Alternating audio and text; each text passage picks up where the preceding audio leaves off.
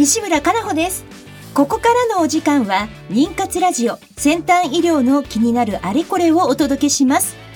最近妊活という言葉をよく耳にしませんか？妊娠の妊活動の活。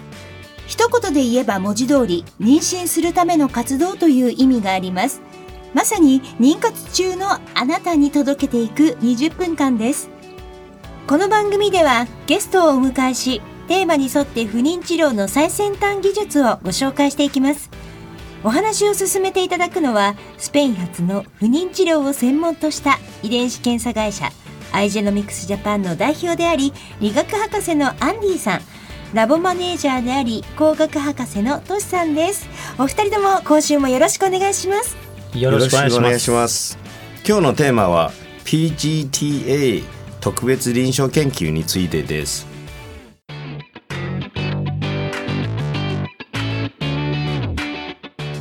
この番組は不妊治療に関わる遺伝子検査の専門家アイジェノミクスジャパンの提供でお送りします。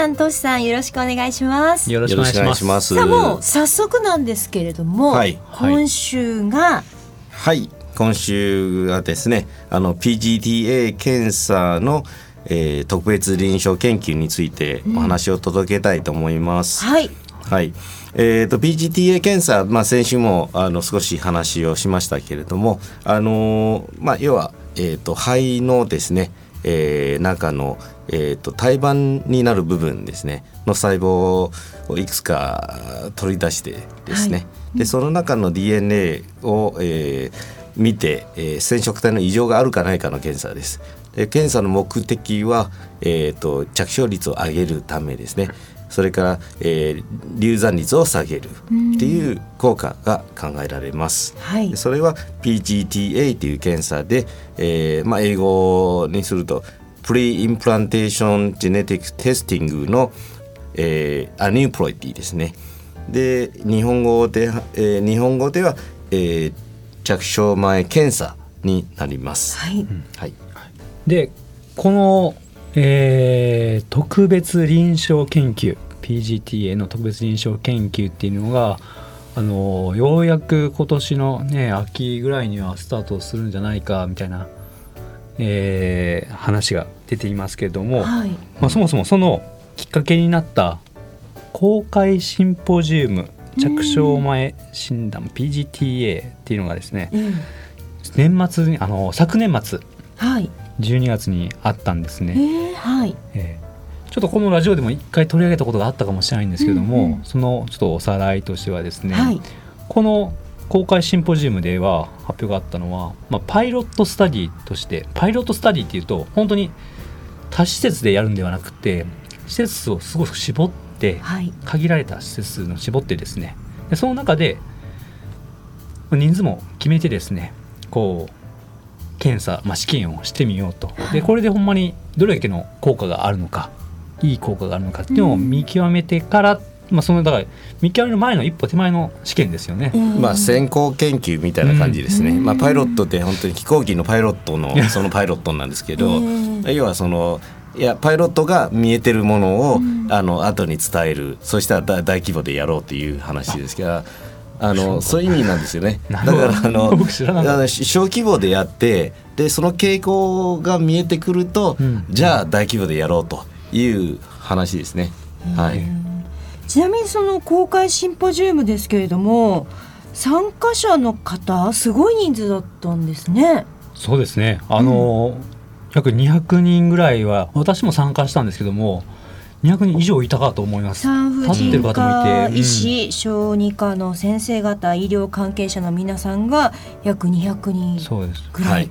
はもうお集まりになってとか、ええ。だいぶこれだけのシンポジウムって結構普通なんですか？皆様ないですよ、ね、ないですね。確か僕この今回シンポシンポジウムが決まったのもなんか直前に近かったんじゃないかなと思います。うーん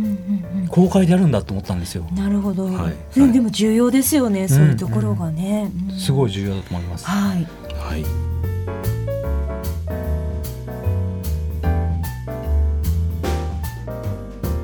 あの実はこの、まあ、先週も紹介した PGTA の検査ですね今までできなかったんですよね。うんあのまあ、要は日本産婦人科医の,、えーの見解としては、まあ、これはあの要は肺を選ぶことになるのとうん実際その、まあ、社会の理解はどこまでできるかというのもあって、あの今まではあのやってはならなかったあ状況だったんですね。でじゃあこれからやはりその海外ではあの、まあ、不妊治療の一部になっていてでもう割とこう幅広くやられていて特にその日本の、えー、と患者さんの年齢層はですね比較的に高いですからもちろんその、えー染色体の異数性の起きる確率は比較的に高いわけですからあのまあ少子化もあってですね、えーこれからその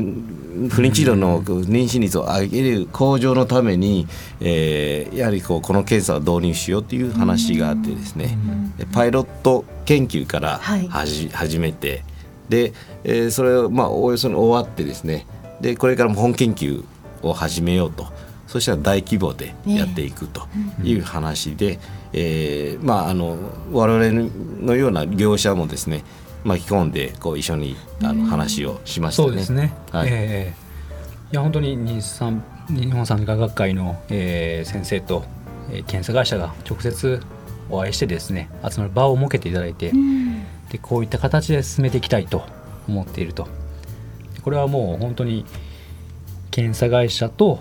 クリニックの施設と日本産科学会が、えー一つになってですね、えーいい形でスタートが切れるように。で患者さんにちゃんと還元できるように、ええ。えーいい形で進んでると思います、今ね。はい、まああの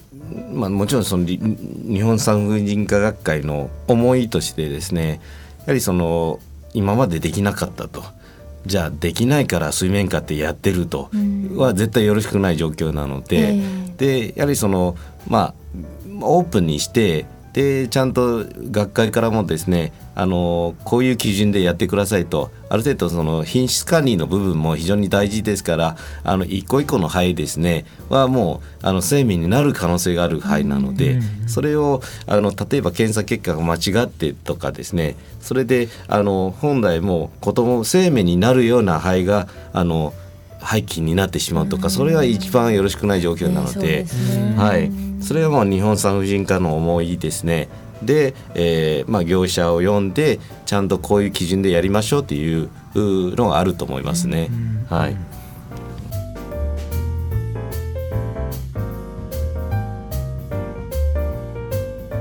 さあ今週は PGTA 特別臨床研究についてお届けしていますアンディさんトシさん後半もよろしくお願いしますよろしくお願いします。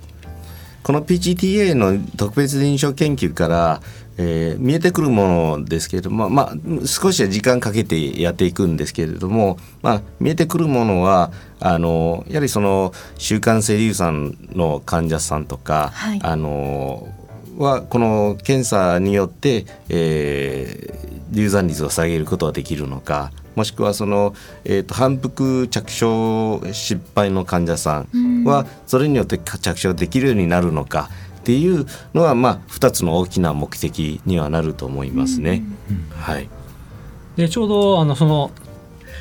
昨年末の、えー公開シンポジウムの結果からですね、えー実際には、えーこの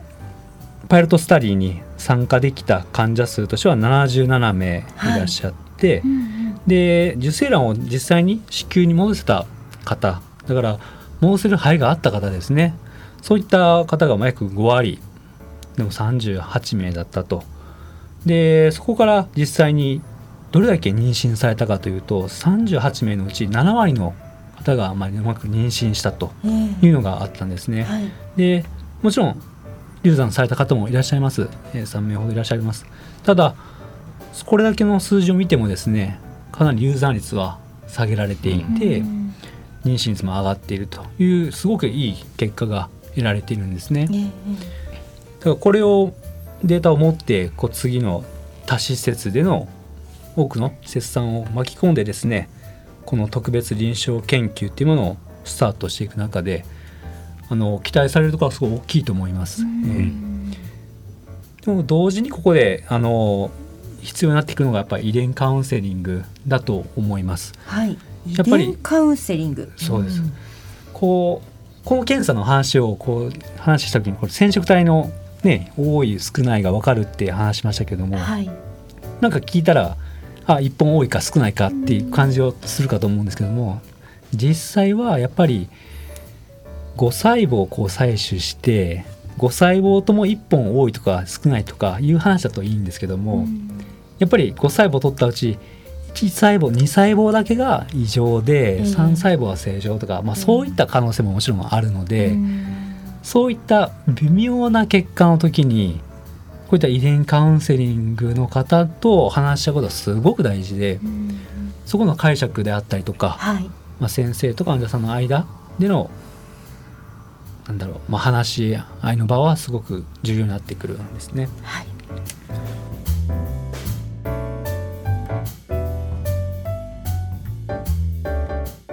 そうですね。あの、まあ、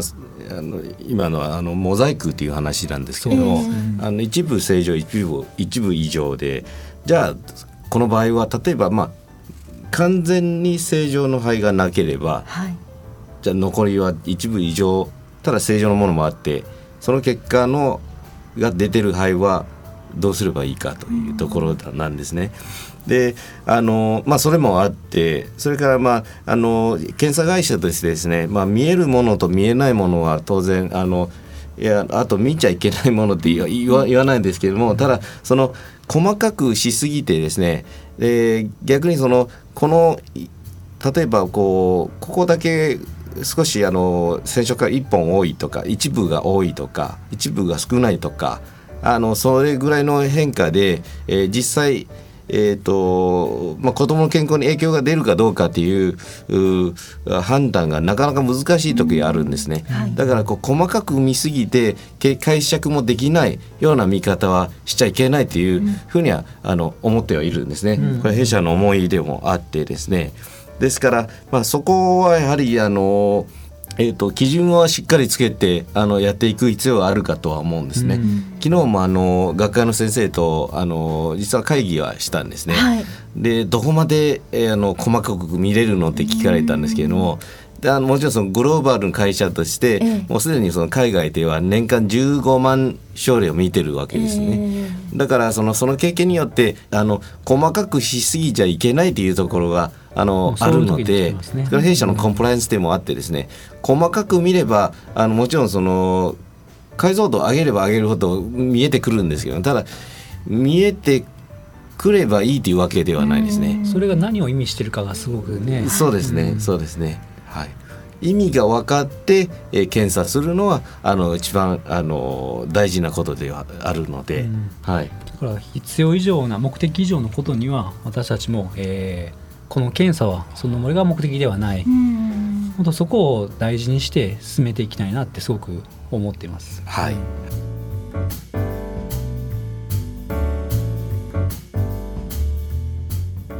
アンディさん、はい、あのこの PGTA の技術は、はい、新しい展開ってあるんですか？はいそうですね。あのー、まあこれも先ほど説明したようにですね PGTA の検査は基本的にあの胚盤法という状態の肺ですね、うん、の中の胎盤になる部分から、はい、えー、細胞を取り出して検査するんですけれども、うん、まあもちろんそのさ、まあ、ある程度傷つきはあるわけですね。えー、で場合によってその肺自体があの、まあ、死んでしまう時はたまにはあるんですけれども。えーやはりそのじゃあこの検査することによって肺にどれだけ傷つけるかどれだけ影響を与えるかわからないことはあるんです。うん、ですからもうあのこれからの傾向としてこれからのまあトレンドとしてあの無傷で検査できればいいという話ですね。はい、でこれは弊社も開発してるんですけれども、うん、あのえー細胞を取らないで培養液の中に、はい。あの DNA が実は入ってるんですね。肺の DNA が、はい。その DNA を検査することによってでこの肺は異数性起きてるかどうかの、まあ、指標的なものが出てくるのでそれによって戻すか戻さないかっていうような、えーことも、えー、分かるんですね。やっぱり受精卵も廃盤放棄までいくとグレードが結構いいグレードのものからまあ悪いグレードものがあるのでいやもうこれ今今ある PGTA の検査方法、まあ、細胞を採取するっていうのはできない細受精卵もあるはずなんですよね。うん。取りたくないなとかですね、はいそういったものについてもこういった培養液からできるものが出てくれば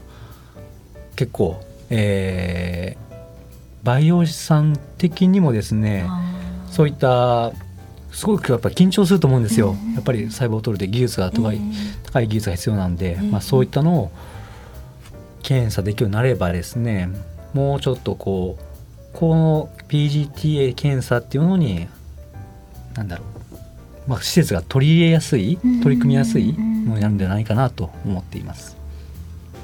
そうですね。あのこの検査、まああの無傷の検査って言っていいかわからないですけど、まあ、うん。あの非侵襲性ですね。非侵襲性の検査になるのであの実はもう弊社ではりあの多施設の臨床研究が終わった頃で、うん。えーもうあのえー一致性も取れたんですね。ええだから傷、えー傷つける検査って言わないですけど、まあ、非侵襲性の検査と無侵非侵襲性の検査の結果を、まあ、あの比較すると整合性が取れてきて85%ぐらいは一致しているという結果が分かったので、えーまあ、あのあと数ヶ月ぐらいで、あのーまあ、実際あの検査開始はできるかとは思います。はい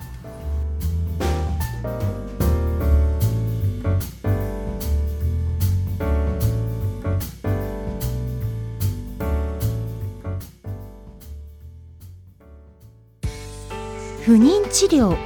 頑張り続けるって本当に大変ですね。そんなあなたに自分の着床の窓を見つけてほしい。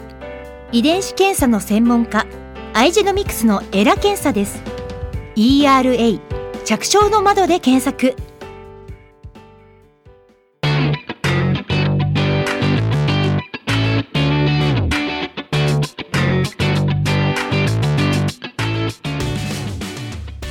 てお時間となりました。今日はアイジェノミクスジャパンのアンディさんとトシさんと一緒にお届けしてまいりました。トシさん来週は？はい。来週は子宮内の細菌環境を見るエマ検査についてです。この番組は毎週金曜日夜10時から再放送をお届けしています。またポッドキャストによる配信も行っています。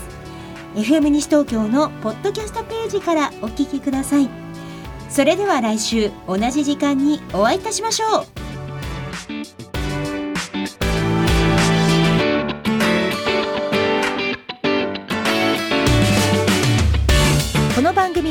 不妊治療に関わる遺伝子検査の専門家アイジェノミクスジャパンの提供でお送りしました。